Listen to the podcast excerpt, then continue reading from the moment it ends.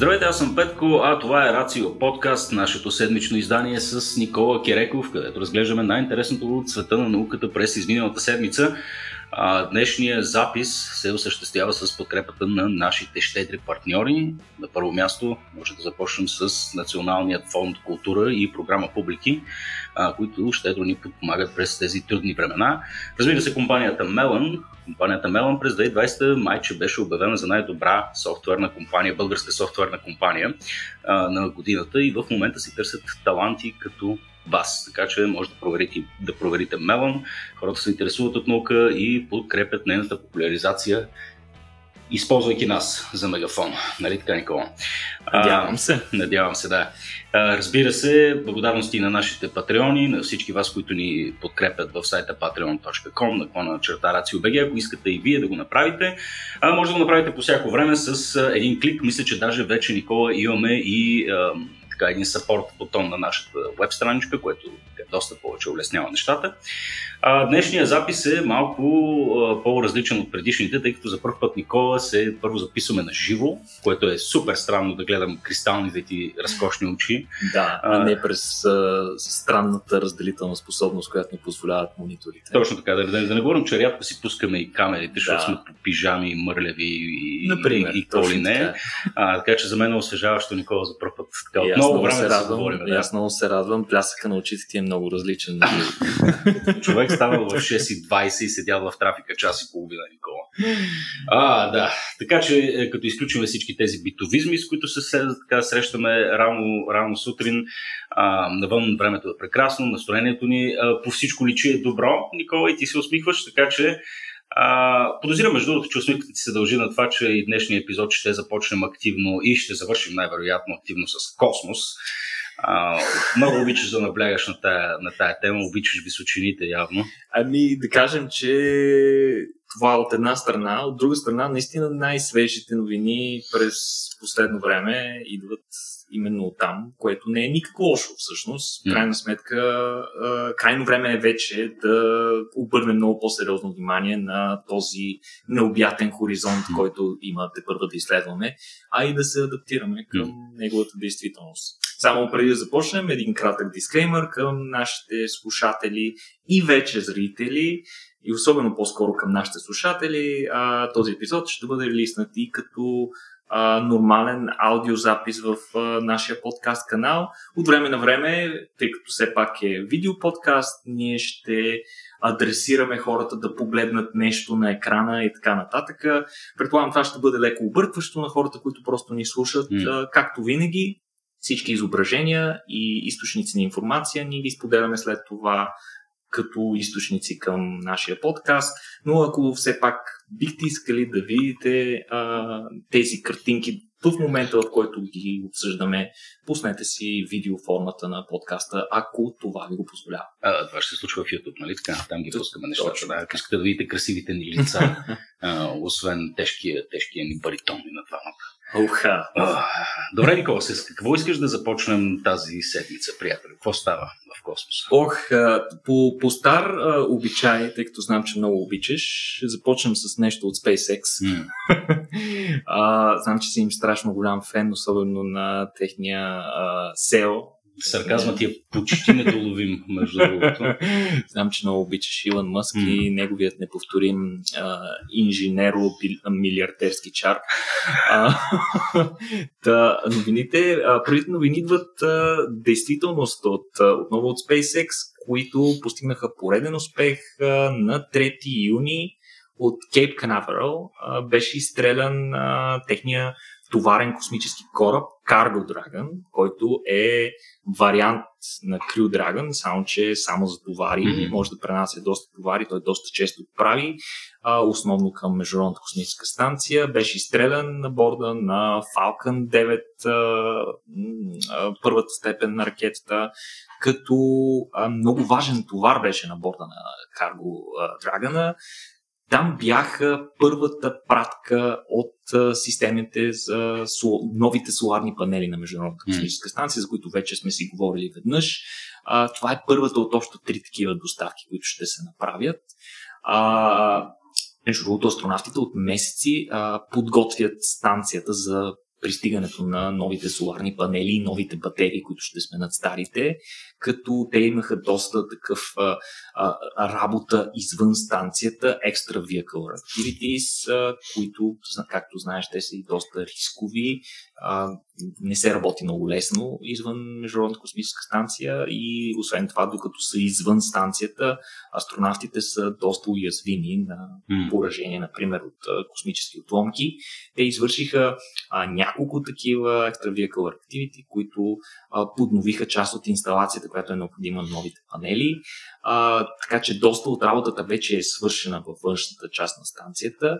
А, иначе новите соларни панели са произведени от а, две големи компании. Едната е известна Boeing, но тя работи в партньорство с още две частни компании а, Spectrolab и Deployable Space Systems, като тъй като мисията беше наистина от критична важност за функционирането на системите на Международната космическа станция, беше използвана чисто нова ракета Falcon 9. Както знаеш, SpaceX рециклира първите си степени, но тук в случая риска не си заслужаваше, беше използвана първа степен, която беше чисто нова, а, която, разбира се, успешно след това се приземи и много интересно. Разбира се, вече, вече разбира се се приземи. Точно така. Те буквално от доста време не са имали попалени такива а, кацания, но най-вероятно много интересно ми история на мен. Най-вероятно тъкмо, тази, тъкмо този бустер, тъкмо тази първа степен ще бъде използван за изстрелване на следващия екипаж mm. на Международната космическа станция, което ми, ми беше а, доста забавно, че не искаха да рискуват а, с а, втора, а, с а, рециклирана mm. първа степен за, а, за соларните панели, но виж за астронавтите може. хората са заменими, така ли, така ли излиза? А, не знам, ти сега като каза за, за Spacewalk си спомних за за този случай с... Ов, как се казваш, италианския астронавт Лука Парми, Парми, Пармижано, искам да кажа по някаква причина. А, Лука да. Пармитано, май се, да, май се казва човек. Да.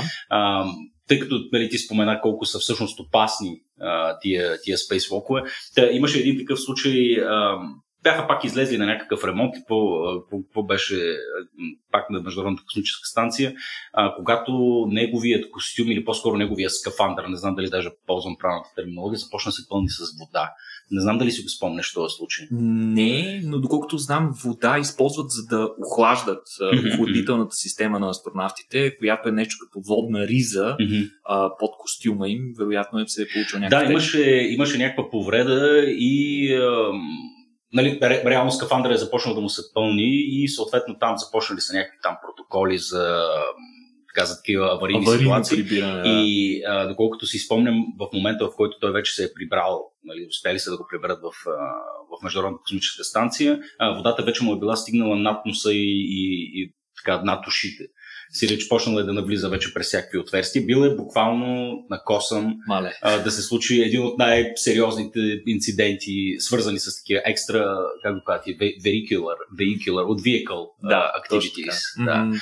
А, ужасяващо, наистина. Тия спейслокове в комбинация с а, този физиологичен ефект, в, това, в усещането, че постоянно падаш всъщност в орбитата на Земята, поне толкова така си спомням, че астронавтите го описват, нали, като постоянно падане. Да, нали, докато си вече бидейки извън станцията и mm. с тази страхотна гледка и към Земята и а, към Луната и околните звезди, сигурно mm. е доста разсейващо, но а, те са доста добре тренирани астронавтите. Да, да, наистина да, да, знаят какво да правят, знаят как да го правят достатъчно бързо, за да минимизират рисковете и разбира се, както и ти посочваш, имат и аварийни протоколи да, в случай, да. че нещо се обърква. И е цяло чудо, ако трябва да сме честни, че до сега не сме имали жертви. Да, да. Еми, не знам, работят с страхотни екипите и инженерите на SpaceX очевидно вече са докарали едно ниво на съвършенство. Така да предстои да видим. Но като казваш за, за тия форми на изстрелване, сега съвсем наскоро имаше и някаква новина, че те изграждат и различни типове платформи на които да се приземяват, една от които щяла да е във вода, което означава, че тя ще е подвижна Именно. А, всъщност... Това как ще го свършат? Смисъл, тя ще трябва да се... Нали, пословично трудно е да приземиш самолет, примерно, на, на самолетоносач, нали, на нещо, което е в движение, пък си представям вече с ракета е съвсем е, Те от SpaceX вече имат две такива водни платформи, mm-hmm. на които си прибират част от бустерите, а, първите степени на Falcon 9 ракетата. Това не е нещо ново за тях, вече го правят достатъчно добре. Да, те ги прибират с тях, но имаме ли кацане на подвижна платформа до сега? Разбира се, смисъл по-скоро имаме кацане, но нямаме излитания. А, излитане, окей. Okay. Това Добре. е а, всъщност голямата промяна в SpaceX, mm. че те искат да разработят система а, от такива платформи, които да могат да се извеждат в свободния океан, а, където с помощта на които да изстрелват вече своя голям кораб, Starship, и то а, на неговите орбитални мисии, когато той ще бъде със своя бустър Super Heavy. Mm-hmm.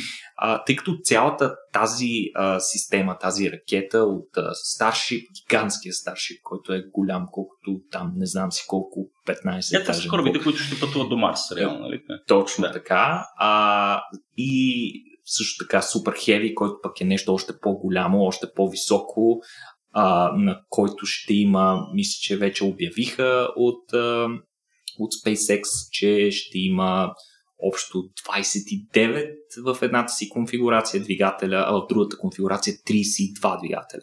Значи цялото това нещо, цялото това чудовище а, се представяш колко и гориво има на борда mm. и съответно то ще представлява доста сериозна заплаха за а, околните населени места и за това по-безопасният вариант би бил то наистина да се изстрелва от океана. А, поради тази причина ли го правят? Това е една от причините. Другата причина е, че бидейки в океана, съответно ти можеш да се изместиш още по-на юг, като идеята е да си възможно най-близо до екватора. Mm. Изстрелванията по екватора са най-енергоемки от гледна точка на разход на гориво mm-hmm. защото се използва скоростта на въртене на Земята и така нататък. И за това повечето а, а, ракетни космодруми се намират в а, възможно най-добрата близост на дадена държава до екватора. Е, съвсем наскоро, извинявай, пак една скоба да отворя, знам, че обичаш да те прекъсвам. Mm-hmm. А, отворих а, списък на съществуващите космодруми mm-hmm. и сега не знам каква е точно дефиницията. Те бяха, те бяха разделени на такива, които могат да изстрелват ракети с определен обем, а, такива космодруми, с които се изпращат човешки мисии и така нататък, но им е изненадаме огромното количество а, площадки, които има по света, mm-hmm. а, в много странни страни при това. Нали? Като изключим там Френска Гаяна, която е ясна, mm-hmm. нали, че там се изстрелват ракетите, Ариана на Европейската космическа агенция, но страни като Алжир, включително и площадката в Ахтопол, между другото, се води космодрум. а, оттам изстрелват такива метеорологични ракети да. за градушки но явно, че е и готова платформа и за нещо, и за нещо друго. И доколкото знам, тя е била подготвена и дори за експериментални ракети. Mm-hmm такива, които като любителски, които да се тестват различни а, конфигурации и различни нови варианти и макети на двигатели. Mm. Тя може да се използва за това. Въпросът е, че последно време не се да, очудващо. Но искрено се надяваме, знаеш, с теб познаваме един страхотен, амбициозен млад инженер, който разработва различни mm-hmm. двигатели. Mm-hmm. Той не си пада много по химическото задвижване, но надявам се съвсем скоро да започне да изстрелва и свои модели. Да, да, човек гледа напред. А какво стана с този новия руски космодром? Те нали строяха нещо, с което да заменят Байконур. Байконур мисля, че найма му беше 115 милиона Той вече е готов. годишно. Новият космодром, руския космодром е готов. Не си спомням. Плисецк ли беше? Какво беше? Не, си спомням къде беше, но е на руска територия. Идеята е точно да се намалят разходите. Да се еманципират. Което пък е странно, тъй като те, нали, освен че Русия няма излъз на топлите морета, което е, нали, по някакъв начин е. Най-голямата държава няма излъз на топлите морета. А, така, да. Поради тая причина не могат да изградят, нали, съответно и симфлот и да упражняват глобалното влияние, което знам, че е мокри, мокрите, мокрите сънища на, на Путин са свързани с тази идея. Но техните космодроми са доста на север, което вероятно ги прави, имайки преди какво каза преди малко, ги прави по-неефективни. По-малко ефективни, да по-малко кажем. Ефективни. Mm-hmm. Mm. Еми, не знам. Ще си построят един в Сирия, най-вероятно съвсем скоро. Очакваме го с нетърпение, нали? А, иначе, както казахме, самия Елън Мъск по-рано тази година обяви, че е закупил вече две големи а, пенсионирани нефтени платформи, които а, смятат тотално да промени начина по който те изглеждат и те да бъдат използвани като бъдеща платформа за океанско изстрелване на ракети. Те ще са тия огромните конструкции. Аз мислих, че ще е от кораб това нещо. Не, не, не, не, никакъв кораб. От кораб се правят приземяванията сега, тези малки uh-huh. платформи. едната мисля, че се казваше I Still Love You, а, другата не си спомням как беше, те са доста забавни имена, но всъщност новите гигантски платформи трябва да поемат тягата на това чудовище, за което споменахме по-рано, като а, съответно те трябва да бъдат достатъчно стабилни. Какво по-стабилно от нефтена платформа в океана? А, съответно, тези две платформи, а, той даже е решил вече как ще се казва. Те ще бъдат кръстени на спътниците на Марс, разбира се, тъй като погледа на SpaceX винаги е насочен към червената планета. Едната платформа ще се казва Phobos, другата ще се казва Deimos. По-интересното беше, че малко по-рано а, фен на компанията а, релизна, нали, а, пусна един свой а, рендер, в смисъл модел на това как би трябвало да изглежда платформата Deimos, mm-hmm. която е в най-напреднал стадий на разработка. И малко след като а, беше обявена тази картинка, а, нали, общността се събра а, да гледа, да коментира колко страхотно изглежда и, и самия Мъск се намеси в а, разговора под а, тази картинка, като той каза, че Демос е вече в много напреднала фаза и съвсем скоро ще а, може да почне да се използва, като най-ранната дата за изстрелване от там според него е още до година. Mm. Така че съвсем скоро можем да видим нещо подобно. Иначе а, трябва да кажем, че а, прогреса на SpaceX не е само свързан с платформите. А, нека да си припомним само какъв умопомрачителен прогрес има в а, площадката на Бок край а, малкото сърце Бока Чика край Тек в Тексас. А, буквално всичко там, на тази площадка, започна от едно голо поле с една а, с един а, регионален път край него а, преди две години, когато първият а, прототип за тестване на Starship, той се казваше тогава Starhopper, който хората оприличаваха на хамбар, а, нали, летящ хамбар му казаха, хората се базикаха, но всъщност летящия хамбар се издигна на 150 метра и кацна доста а, леко, без абсолютно никакви проблеми. А, тук съм ти показал едни снимки, а, как изглежда базата а, тогава, а, как изглеждала в началото, после а, при разполагането на първото оборудване, свързано с изстрелването на Starhopper. Обаче от тогава разрастването е огромно. Тези снимки, които виждаш тук, mm. са вече от 2020 и 2021 година. Базата вече носи култовото име Starbase и а, буквално година след началото на строежите там, те а, направиха и първият голям а, вече модел, mm. подобен по размер на реалния Starship, SN4, който между другото се взриви при един от тестването на при едно от тестовете на налягането в неговите резервуари, но нещо не е издържало тогава. Още технологията на а, на заваряванията, които използваха. Те използваха няколко различни методики, тестваха. А, това е момента да изгърмиш нещо, просто за да видиш какъв е лимита на технологиите ти. Но от тогава вече имаме напълно успешен полет на SN15, нека си припомним. Имаме абсолютно готов за полет SN16 към момента, към момента готвят, както споменахме, Super Heavy, а, моделът BN3, а, който ще бъде най-вероятно първия, който ще полети с 29 Raptor двигателя. Строи се, между другото, на, платформ, на, на площадката в Бока Чика гигантска кула, а, която между другото е доста напреднал стадия и съвсем скоро, буквално преди дни, а, те обявиха, че третия сегмент е готов, може да бъде поставен. Тази кула за какво? Тази кула, Петко, ще бъде използвана с цел да се а, минимизират а, рисковете при приземяването на Starship, а, да не се използват крачетата, които са слабото място на този гигантски кораб, ами по-скоро той докато каца, да кацне в непосредствена близост до кулата, където едни клампи да щипнат кораба и да го хванат mm. преди да е докоснал земята, което е потрясаващо. Наистина, мисля, че е едно от най-впечатляващите неща, които сме виждали, свързано с стрелване на ракети. Ако това нещо се, се случи, а, тази ракета а, тази кула в момента се изгражда с помощта на втория по големина кран в света, който а, някои а, наблюдатели, включително инженерите от SpaceX, наричат Франкен Крейн или Франкен Кран. А, а, като освен този кран и кулата се строят и много други допълнителни оборудвания. Базата се разширява буквално с всеки изминал ден, строят се нови резервуари за подготовка на гориво. Това са тези, които са свързани с охлаждането, изпарението и рекондензацията на горивото преди то да може да бъде използвано на ракетата а, което, с което разбира се ще се повиши капацитета на ракетите, на, на, на базата, да може да изстрелва по няколко ракети, да може да го прави много по-бързо, mm. каквото и намерението на SpaceX по принцип в тяхното развитие.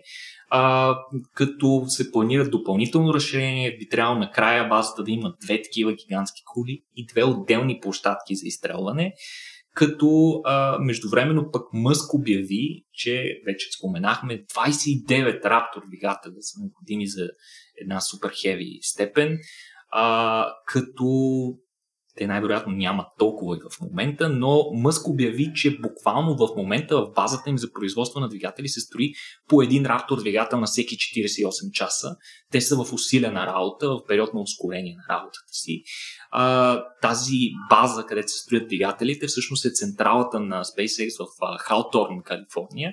Оттам готовите двигатели отиват пък в Макгрегор центъра, на SpaceX една от базите, за да бъдат тествани и едва тогава се транспортират на площадката на покритата Чика, където се поставят, разбира се, на ракетите, които ще обслужват. Като а, тази, този, тази база в а, Макгрегор също беше апгрейдната. Буквално преди дни те обявиха, че имат два нови стенда, които им позволяват да тестват два пъти повече двигатели наведнъж. Горе-долу тестването на един двигател има около 24 часа цялостно ускорение, скелъп на работата на SpaceX. Ще видим това до какво ще доведе. Те планират орбитален орбит до края на годината. Както знаем, те винаги са били свърх оптимистични графиците си. Но да видим. Еми да, то в един момент това ще се превърне в някаква космическа гара, вероятно. Ами да, съдейки ние, мисля, че в един от епизодите преди няколко седмици си говорихме и за техните така, доста оптимистични планове за това какво количество хора и колко кораби искат да изстрелват. Беше нещо фрапиращо, примерно 5-6 кораба на седмица а, или, или нещо от този сорт. Така че това е само, само началото за тях да видим докъде ще достигнат и колко време ще им отнеме да mm. адресират тези си амбиции. Еми, не знам, ще ги наблюдаваме. Както винаги, ти няма да пропуснеш да ни, да ни, да ни държиш up-to-date с uh, тази информация. Кажи малко сега за фундаменталната наука. Научихме ли нещо ново за, за Вселената през последните Преди да ти кажа нещо за фундаменталната наука, за да не кажат хората, че сме изцяло поляризирани и си говорим единствено и само за постиженията от татък океана на американците и основно на SpaceX компанията. Не, ще си кажем и няколко думи за това какво правят и руснаците в момента, какво планират те. Те подготвят, между другото, а, както знаеш, в момента има един доста сериозен конфликт между руснаци и американци. Руснаците заплашиха, че искат да се оттеглят от Международната космическа станция. А, те първо обявиха, че 2025 ще бъде датата, от която ще се оттеглят тотално като последно време вече дори заплашват, че това ще стане буквално до края на годината или нещо такова, ако не бъдат вдигнати различни санкции, които американците са наложили на различни а, руски а, космически компании, а, така че там има някакъв конфликт, който тре, тлее, но а, спрямо първоначалните планове в момента руснаците подготвят за пенсиониране един от модулите на Международната космическа станция. Това ще бъде първият модул, който ще бъде пенсиониран изобщо. А, като а, това става дума за модулът Пирс, който беше изстрелян през септември 2001 година. А, 20 годишен. 20 години, да, хората си сменят колите Колата ми е по-нова, да. Точно така. А, Колко два... модул имат руснаците, между казва един, какво, кои, кои бяха там? Перс, Заря? Заря, Звезда, смисъл доста са, не мога да ти кажа директно сега на изуст. Mm. Иначе по-рано споменахме нали, за подготовката за смяната на соларните панели на Международната космическа станция, но всъщност двама пък руски астронавти също са работили извън базата в тежка подготовка за отделянето на, на модула, вече окончателното му отделяне и от системите на Международната космическа станция. А, той ще бъде в интерес на истината съместен от нов модул, който се казва модулът наука, който се подготвя от години. Той е напълно готов.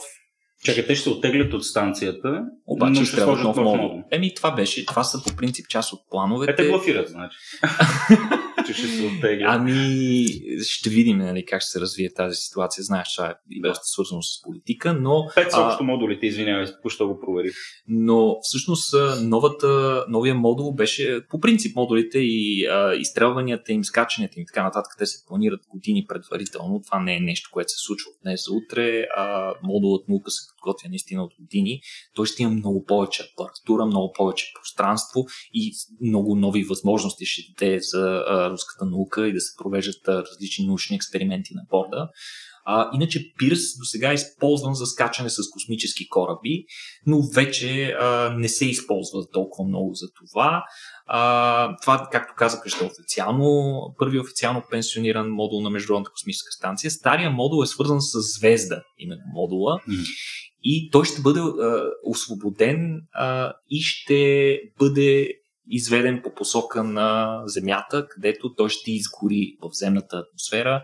Най-вероятно това ще се случи някъде след 17 юли, като това ще бъде синхронизирано и с изстрелването на новият, новият модул наука на борда на ракета Прогрес, като а, а, протон, прощавай, М. но пък а, кораба, товарният кораб Прогрес, който в момента е свързан с Пирс, ще изтегли Пирс буквално на буксир. Принцип модулите Прогрес са за еднократна употреба. Те тъй или иначе изгарят в атмосферата, но той сега ще изтегли заедно с себе си въпросния модул и той ще изгори в атмосферата. След това ще дойде модула наука, който тежи 20 тона и да има 70 кубически метра вътрешно пространство. Интересното е, че за разлика от апартаментите тук, а, на Международната космическа станция важна е кубатурата, а не квадратурата, тъй като могат да се използват всички цялото пространство. Там няма общи части. нали? Да, няма.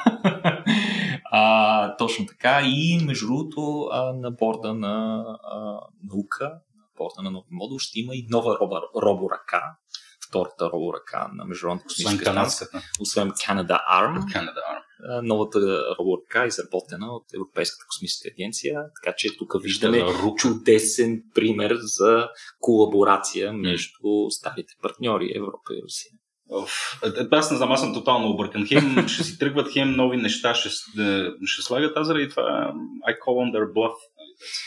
Ами ще видим. При всички случаи настоящата ситуация явно не, ми е, не им е много изгодна. М. Те са в позиция да притискат, така че ще видим.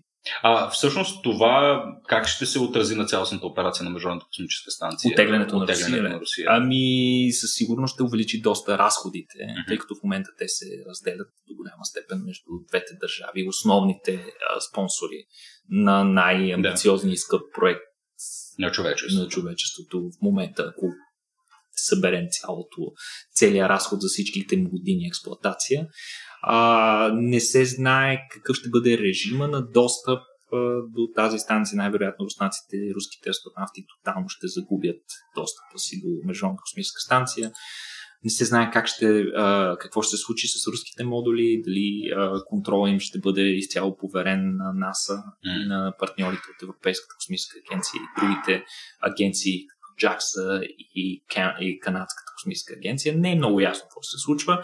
А, Но те амбицията им е да си построят собствена станция. Нали? точно така вече казахме. А, те ще изстрелят първия си модул на новата си космическа станция според а, техните планове още през 2025 и до 2300 трябва да е готова. Странно как се намесва политиката. Тук аз не го виждам чисто економически как работи това нещо. Добре, но И нали, аз не знам, със сигурност е много на по-ефтино. националната гордост. много по-ефтино е да се поддържа една голяма станция, отколкото всяка държава да си има своя малка. М, Неприятно. М? Кажи за фундаменталната наука се.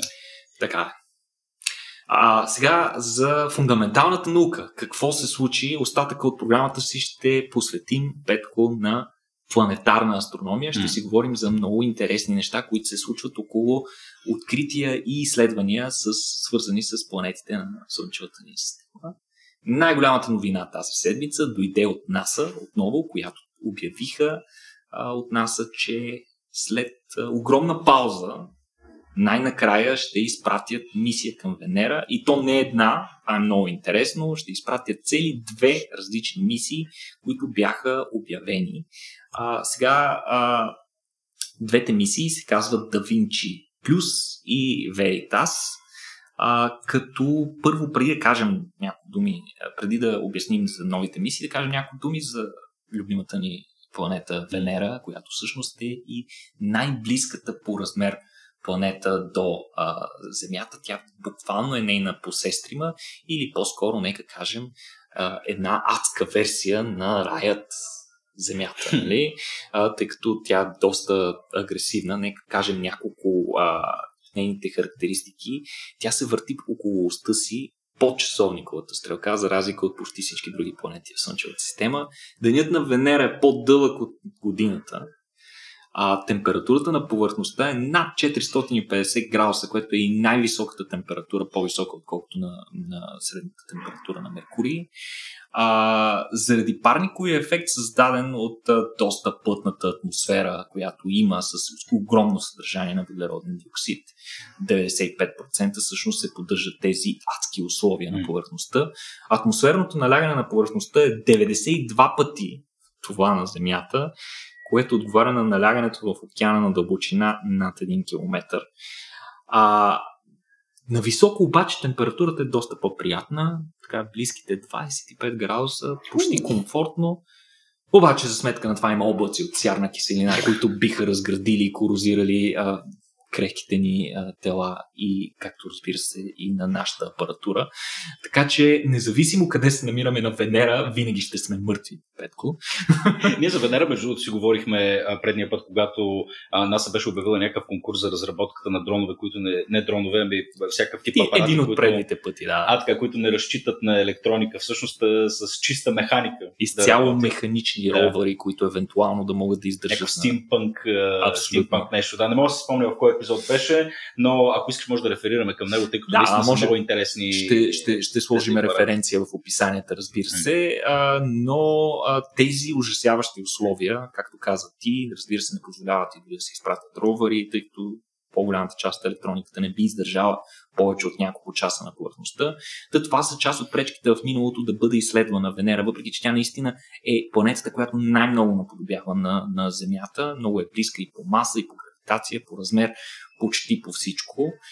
А, след успехите на серията от мисии Венера на Съветския съюз, които между другото са доста по-напред от НАСА в изследването на Венера, през 1989 от нас изстрелват орбиталният апарат Магелан, който с помощта на проникващ радар, е успял да направи първото пълно картиране на повърхността на Венера и установил, че Венера и повърхността е усеяна с кратери, с останки от древни вулкани и обширни равнини от застинала лава. И цивилизации, които нали, те съответно крият. Все още нали, не можем да знаем, но най-вероятно не, или поне не е в смисъла, в който ни е известно на нас.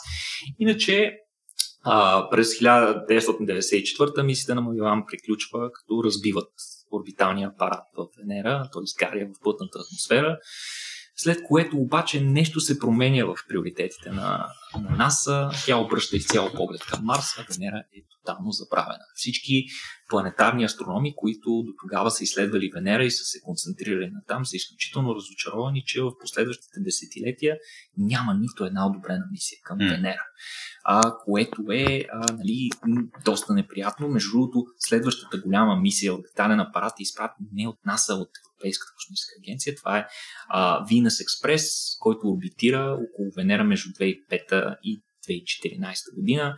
Една японска мисия Акацуко, Акацуки Орбитър, която успешно навлиза в орбита през 2015 година, все още е там между другото и работи. Тя изследва атмосферата и търси следи от мистериозни светкавици в атмосферата на Венера. Мистериозни светкавици? да, защото много трудно са, много трудно да бъдат заснети. Mm. За сега само има модели, че ги има, че няма, не е много ясно какво се случва там. Но последните находки на фосфин, за който mm-hmm. сме си говорили няколко пъти. Това е химикал, за който се знае, че единственият му източник могат да бъдат някакви химични, биологични химични реакции или пък вулканизъм някакви такива други неща. Та, най-вероятно откритието на фосфин е едно от нещата, които е наклонило везните по посока на това две мисии заедно да бъдат одобрени. Двете мисии са част от една много интересна програма, която се нарича Discovery, а, която е много, с много строги а, селекционни критерии, но там горе-долу се приемат няколко кандидатури между 4 и 5, като обикновено накрая се приемат две такива мисии, които да а, бъдат а, реализирани. Mm. И голямата новина наистина е, че и двете прияти мисии тази година са към Венера. Няколко думи за двете мисии. Едната Veritas, тя ще бъде отново орбитален апарат, който ще бъде снабден вече с най-модерните технологии на радарите, които имаме в момента на разположение. Тя ще направи най-деталната карта на повърхността. Ще разберем много повече за Венера, отколкото изобщо някога сме знаели. На цялата повърхност. На цялата повърхност ще бъде картирана. Ще се събрат данни и в инфрачервения диапазон, с което ще ни позволи да изследваме геологията на планетата, като състава на скалите, тектонската активност на повърхността, активността на вулканите, за която само се спекулира в момента. Има ли активни вулкани на Венера? Няма ли. Mm. А, втората мисия, Да Винчи Плюс, пък е мисия, която ще се състои от два апарата един от които ще бъде приземяем апарат, първият приземяем апарат от доста време насам, а, който ще се спусне на повърхността, като преди това, а, а, докато се приземява, докато се а, спуска в атмосферата, той ще изследва нейното съдържание в много подробни апарати, които има на борда, в опит да отговори на въпроса какво точно се объркало на Венера, защо атмосферата на Земята изглежда по един начин, докато тази на Венера изглежда по този ужасяващ начин а, и дали подобно нещо би могло да се случи и на Земята. Хм. А, това ще е първата проба на НАСА, която каца на повърхността от далечната 1978 година. А, тя ще кацне в а, един планински район, който се нарича Алфа Реджио, с помощта на парашут и ще умре буквално апарата ще бъде разяден и унищожен от агресивните условия на Венера малко след кацането, но цялата информация, която събере при това плавно приземяване, ще се обработва най-вероятно продължение на десетилетия. А, има и орбитален апарат, мислите, разбира се. Този апарат няма радар, но пък има ултравиолетови инфрачервени камери, които ще бъдат използвани за заснемане и за събиране на още научна информация. И двете мисии се очаква да бъдат изстреляни а, някъде а, към 30-те години а, на настоящия век. Е... А, като трябва да кажем, че при одобряването на тези мисии са отпаднали други две, които са били част от Discovery програмата, едната от които е била към един от спътниците на Юпитер Йо, най-активният mm-hmm. вулканично активна, най-вулканично активният обект в Слънчевата система, по-вулканично активен от Земята, далеч повече. А, другата пък мисия е била насочена към Тритон. Това е един от спътниците на Нептун. Да, всъщност единственият спътник на Нептун. Единственият голям спътник. А, Та, тези мисии, за съжаление, остават за по-нататъка. Не се знае дали а, ще бъдат спонсорирани. Те могат, имат право да кандидатстват много, mm-hmm. но тях им казваме бай-бай. Междувременно новина, буквално от последните часове, Европейската космическа агенция се включва в партито на Венера, където вече руснаците обявиха, че ще изпратят mm-hmm. поредния си приземяем апарат. Та, а, те обявиха буквално вчера или ония ден официално, че мисията Envision а, ще бъде изпратена към Венера, ще бъде спонсорирана една седмица след обявяването на двете мисии на НАСА и Европейската космическа агенция обяви своята. Тя трябва да пристигне 2034-35 като тя е много подобна на мисията Veritas, но няма да картира цялата повърхност, а ще се съсредоточи върху един точно определени участъци от нея, така наречените тесери. Тесерите са аналог на земните континенти. Това са много такива а, особени структури по повърхността, такива по-високи mm-hmm. а, структури по повърхността на Венера. Там няма тектонични плочи и неща, нали? Ами, а, не е много ясно как, да, каква е тектонската активност на, на Венера, затова ще бъдат изпратени въпросните апарати, за да разберат повече за това. А, но а, много важно на тази мисия е да разбере какъв е точно състава на тези тесери, на тези континенти. Ако те са изградени предимно от базалт, това би означавало, че те са предимно продукт на вулканична активност, при която огромно количество магма е изригвало на повърхността, на твърдата повърхност, след което е застивала, защото това е начинът по който се образува базалт. Ако обаче се установи голямо съдържание на гранит. Това би означавало, че в процеса на образуването на тези серии а магмата, която е излизала от а, вулканичната активност, е контактувала с вода и дори е застинала mm-hmm. в, а, в потопена под вода, защото това е начина по който се образува пък гранита. Така че това би говорило, че в някакъв а, геологичен стадий от развитието на Венера на нея е имало много повече вода, отколкото има сега. Mm-hmm. А, чакахме с мисии, чакахме с години да получим мисия до Венера, а сега получаваме цели 4 един приятел използва често сравнението като трамваите, нали, няма, няма и накрая да дойдат 4. Точно това се случва и сега. Добре, какво става с, понеже спомена спътниците на, така, спътника на, на Сатурн и на Юпитер, ам, колко си спомням, най-обещаващата планета за наличието, потенциално наличие на някаква форма на живот, беше спътника Европа или се лъжа?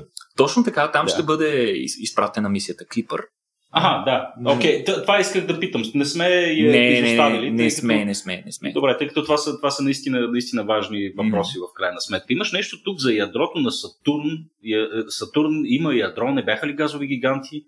Точно така, но газовите гиганти се предполага, че също имат ядро, mm-hmm. тъй като мощната им гравитация по същия начин оплътнява а, материята. материята по някакъв начин, но знаем много малко за ядрата на можем само леко да спекулираме, но а, последните данни, които са получени за ядрото на Сатурн, показват, че то най-вероятно не е плътната маса, за която се е смятало до сега, плътна маса от скала и лед, както mm-hmm. се е смятало до сега. Новото изследване предполага, че ядрото е доста по-нехомогенно, отколкото се смяташе до сега. Между плътните си части, които са изградени от такива, нали, наистина, а, скала и лед, се смята, че а, има огромни количества водород и хели и всъщност според новото изследване ядрото му се простира на много по-голямо разстояние, mm-hmm. много по-голямо е по размер, отколкото до сега се смяташе и се простира а, и е с диаметър 70 000 км, което е около 60% от диаметъра на планетата. А, а, тези нови данни, които са ми получени, значително ще ни помогнат да разберем как се формират и как са изградени а, гигантските планети, не само в нашата Слънчева система, ами и другаде. Но това, извинявай, това е твърдо ядро. Твърдо ядро твърдо ядро, което е 60% от общия размер на планетата. Това не означава ли, че останалите 40% могат да бъдат описани като един вид атмосфера, едва ли не? Са, точно по е този начин. Много плътна, дебела атмосфера. А, как всъщност учените са си направили тези изводи? Как, си, как може да изследваш ядрото на а, планета, под която оптически ти е много трудно е, да проникнеш. А и, както знаем, изключително дебел, дебелата атмосфера не позволява дори орбитални апарати да използват радари, mm. за, да, за да проникнат и да видят какво се случва отдолу. А, за целта учените са използвали осцилациите на, на Сатурн. Как се използват какво означава осцилации?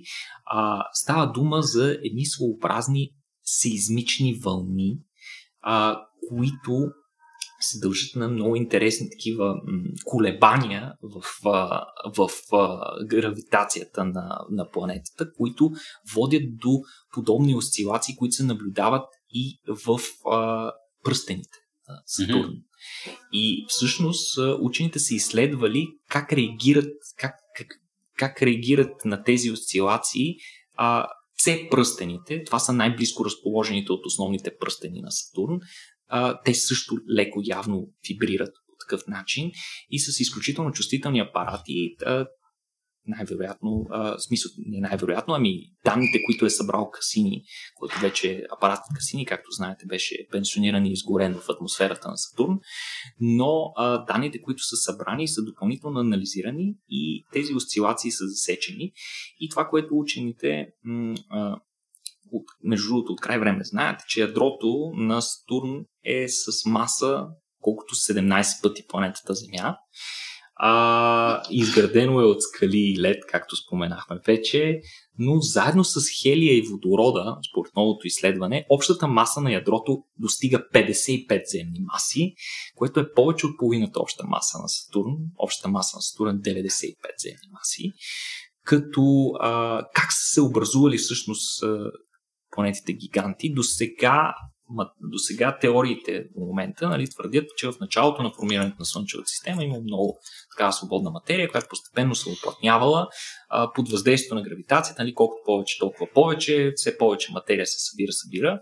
А, да, а, според тях масивните елементи, по-тежките елементи потъват навътре, а по-леките остават на повърхността и по този начин се образува едно солидно ядро, а газовете остават, образувайки атмосферата отвън като а, след което а, част от водородът и хелия а, под въздействие на високото налягане се втечняват и се добавят към масата на това ядро. Mm-hmm. Това беше до сегашната теория. Новата теория твърди, че многото газ се интегрира още в периода на образуването на планетите, т.е. още преди около 4,6 милиарда години, като центъра на Сатурн, устройството на на, на, на ядрото от центъра към неговата периферия, отразява съотношението на материала при образуването на Слънчевата система.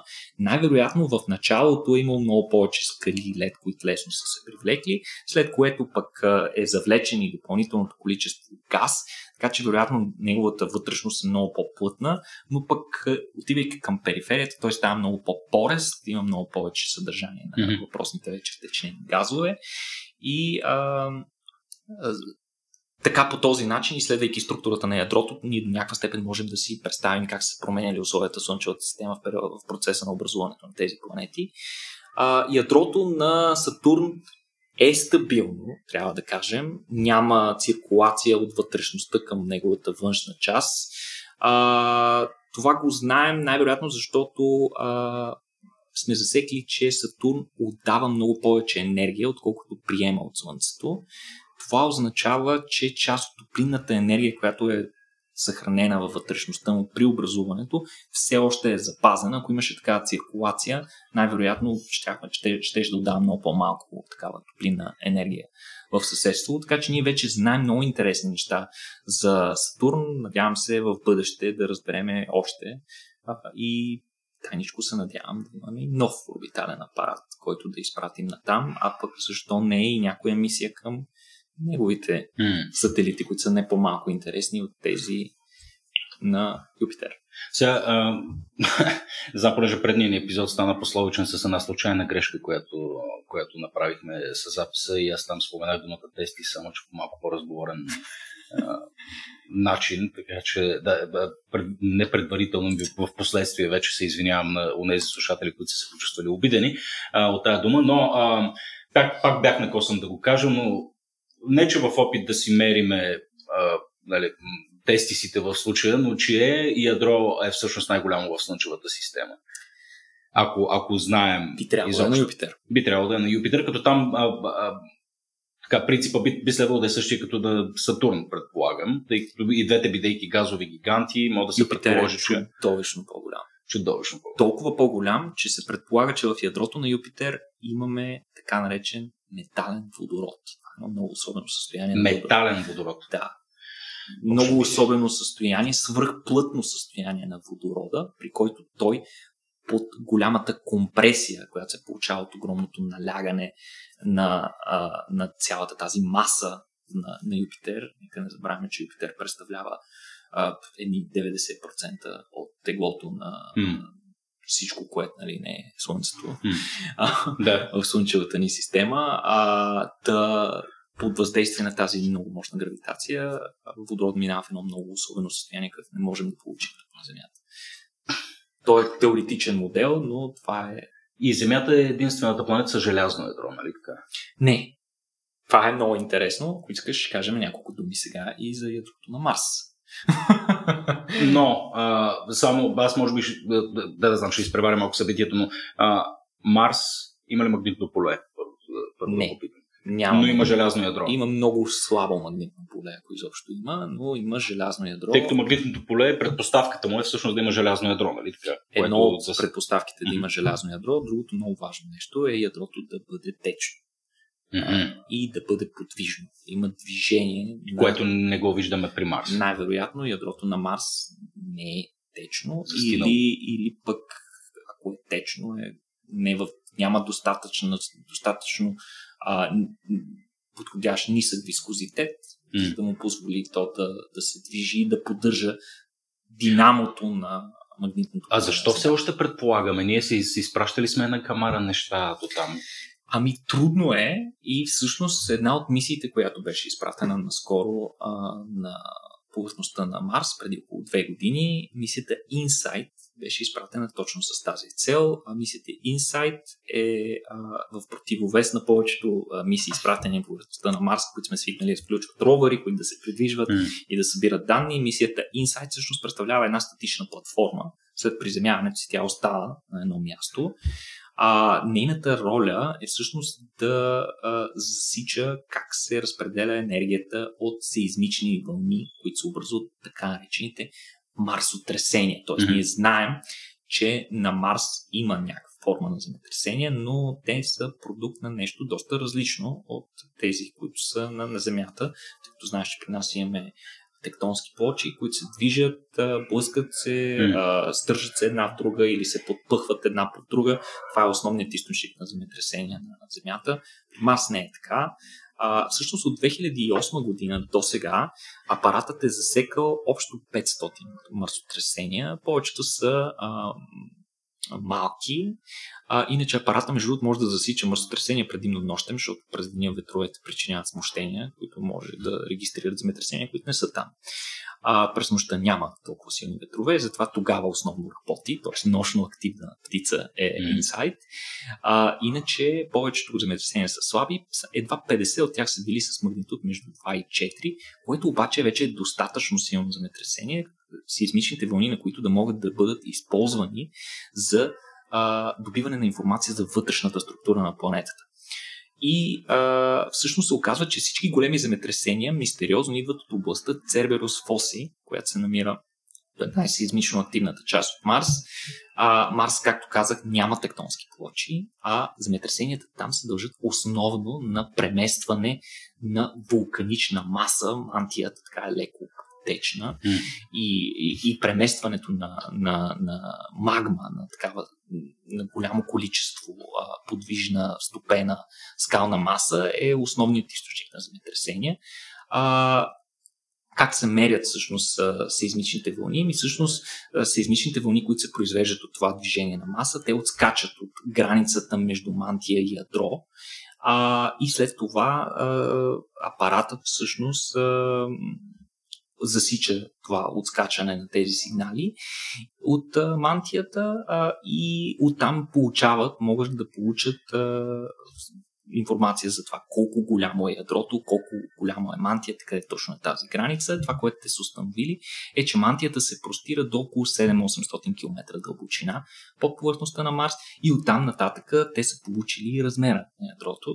Ядрото вече на Марс, знаем точния му размер, буквално това е сравнително нова информация, че ядрото на Марс е с диаметър 1800, между 1810 и 1860 км, доста в тесни граници вече е дефинирано.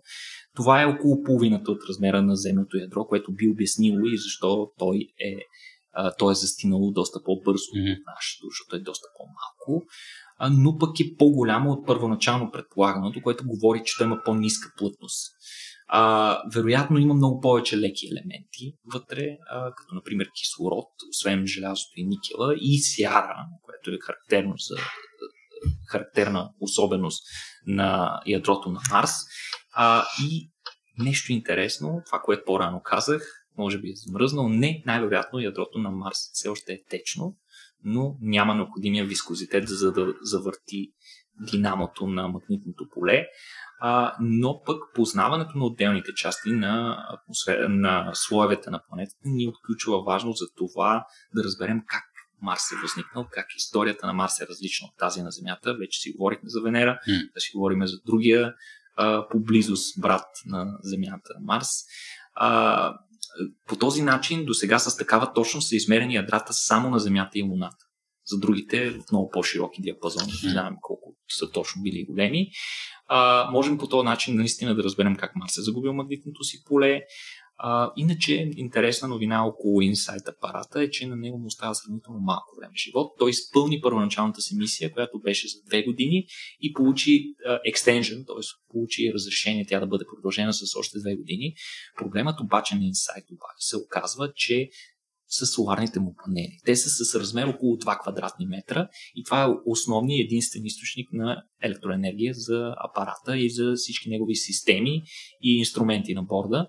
Но соларните му панели за последните две години са се замърсили доста от финния прах, да. който пътува и с атмосферата на Марс. Но той, този прах, освен че е много фин, е и електростатичен. Това се знае от край време и той много плътно прилепва за всякакъв тип апаратура. Няма отърване от него. Да. Точно така. И той е прилепнал много плътно по соларните панели и а, много трудно. Няма как да се изчисти. И Добре, съответно... на тия сложни апарати, що не им сложат по едни чистачки, бе, човек? Благодаря ти за този въпрос. Това е най- най-силният въпрос, който и аз си зададох и прочетах допълнителна информация по темата. Първоначалният проект на Insight да има такива апарати, които да го почистват. Имало е два различни а, варианта за такива апарати. Единият е специална вибрационна система, която да кара панелите да вибрират, което да отдели залепения прах, а другата система е била буквално чистачка, за която говориш, но тези системи са отпаднали в последния момент. Причината за това са две. Едното е да се спести маса mm-hmm. за апарата, за да бъде по-лесен за изстрелване,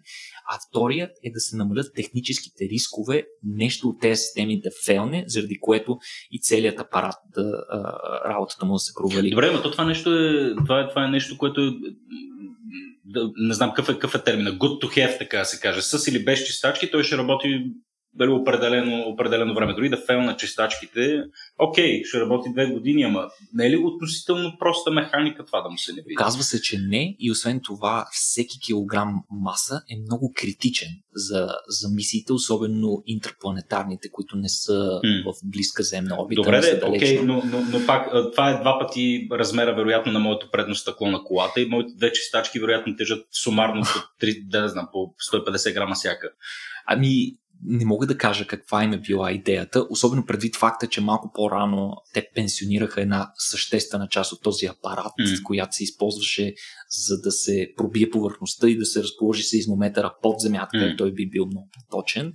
А, те пенсионираха тази огромна част, но не са сложили чистачки. Mm. И това е много интересно, но да, инженерите... на, мен, на мен много ми е лесно тук, между другото, такова. Добре, бе, защо не ги сложат тия чистачки? Не мога да е толкова трудно. Но инженерите успяха Боже, да спасят Господи успяха да спасят апарата. Буквално отново последните две седмици се случи това нещо. Използваха роборъката му за една изключително иновативна така, маневра, нека го наречем. Кажи ми, че има от парцалча в ръчичката да си ги изчисти. не, не, не, не, по-страшно е всъщност. Тази маневра бихме могли да наречем маневра на отчаянието, защото тя е изключително контраинтуитивна. Нямам идея а, при все колко са параноични а, менеджерите на мисиите, как са одобрили подобно нещо, но идеята е била ръката да загребе голямо количество пясък по повърхността и да го хвърли върху а, панела.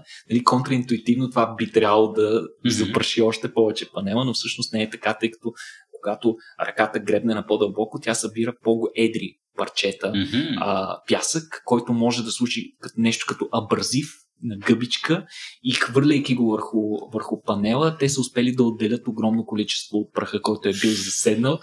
А, не чак толкова голямо, но са успели да повишат, да подобрят добива на енергия с поне 5%. Това са около 30 ватт часа на ден, които апарата ще има на разположение.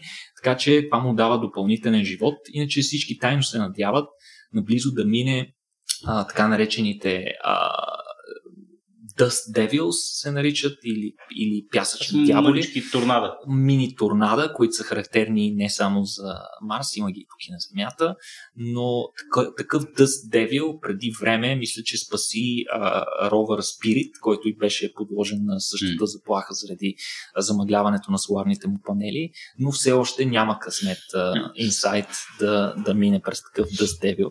Много, Ще. Много, много, много е странно, че метода по който да се удължи живота е да си посипеш главата с с пепел. Това, това, това работи и при хората. Добре, Никола, остана ли нещо друго, което искаш да ни споделиш набързо, тъй като наближаваме вече кръглия час?